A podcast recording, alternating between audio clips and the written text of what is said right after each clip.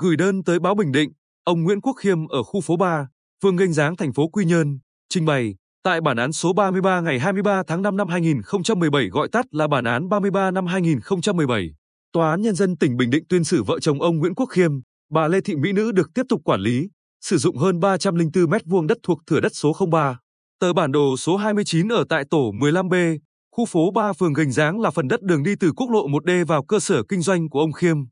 Buộc vợ chồng ông Nguyễn Văn Phụng, bà Huỳnh Thị Hạnh ở phường Gành Giáng phải chấm dứt mọi hành vi cản trở trái pháp luật quyền sử dụng đường đi thuộc thửa đất số 03. Tờ bản đồ số 29 đối với vợ chồng ông Khiêm, bà nữ.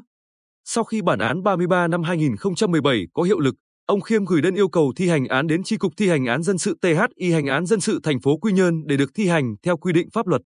Ngày 5 tháng 6 năm 2017, Chi cục THI hành án dân sự thành phố Quy Nhơn ban hành quyết định số 1302 THI hành án dân sự cho THI hành án đối với ông Phụng, bà Hạnh. Trong đó, yêu cầu ông Phụng, bà Hạnh phải chấm dứt mọi hành vi cản trở trái pháp luật quyền sử dụng phần đất đường đi từ quốc lộ 1D vào cơ sở kinh doanh của ông Khiêm. Từ đó đến nay đã gần 6 năm trôi qua, nhưng bản án 33 năm 2017 chưa được tổ chức thi hành dứt điểm. Ông Khiêm cho hay, tới nay, trên phần đất đường đi từ quốc lộ 1D vào cơ sở kinh doanh của gia đình tôi vẫn còn trụ bê tông và hàng rào thép gai do vợ chồng ông Phụng trồng. Do đó, vợ chồng tôi chưa thể sử dụng đất đường đi như nội dung bản án 33 năm 2017 đã tuyên. Tôi đề nghị chi cục THI hành án dân sự thành phố Quy Nhơn sớm thi hành dứt điểm bản án để thể hiện tính nghiêm minh của pháp luật và bảo vệ quyền lợi hợp pháp của công dân. Theo chi cục THI hành án dân sự thành phố Quy Nhơn, thời gian qua, lãnh đạo chi cục và chấp hành viên thực hiện các trình tự, thủ tục THI hành án đối với bản án 33 năm 2017 đúng quy định pháp luật. Chấp hành viên nhiều lần mời ông Phụng, bà Hạnh làm việc trực tiếp, ban hành các thông báo, quyết định buộc ông Phụng, bà Hạnh chấp dứt mọi hành vi cản trở quyền sử dụng đường đi đối với vợ chồng ông Khiêm.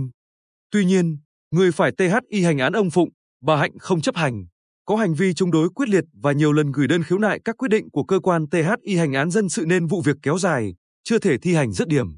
Ông Nguyễn Trọng Tài, Chi cục trưởng Chi cục THI hành án dân sự thành phố Quy Nhơn cho biết, việc ông Phụng, bà Hạnh trồng trụ bê tông, giao thép gai đã đủ cơ sở xác định có hành vi cản trở trái pháp luật quyền sử dụng đường đi của ông Khiêm. Tới đây, Chi cục THI hành án dân sự thành phố Quy Nhơn tiếp tục chỉ đạo chấp hành viên thực hiện các thủ tục THI hành án theo quy định pháp luật.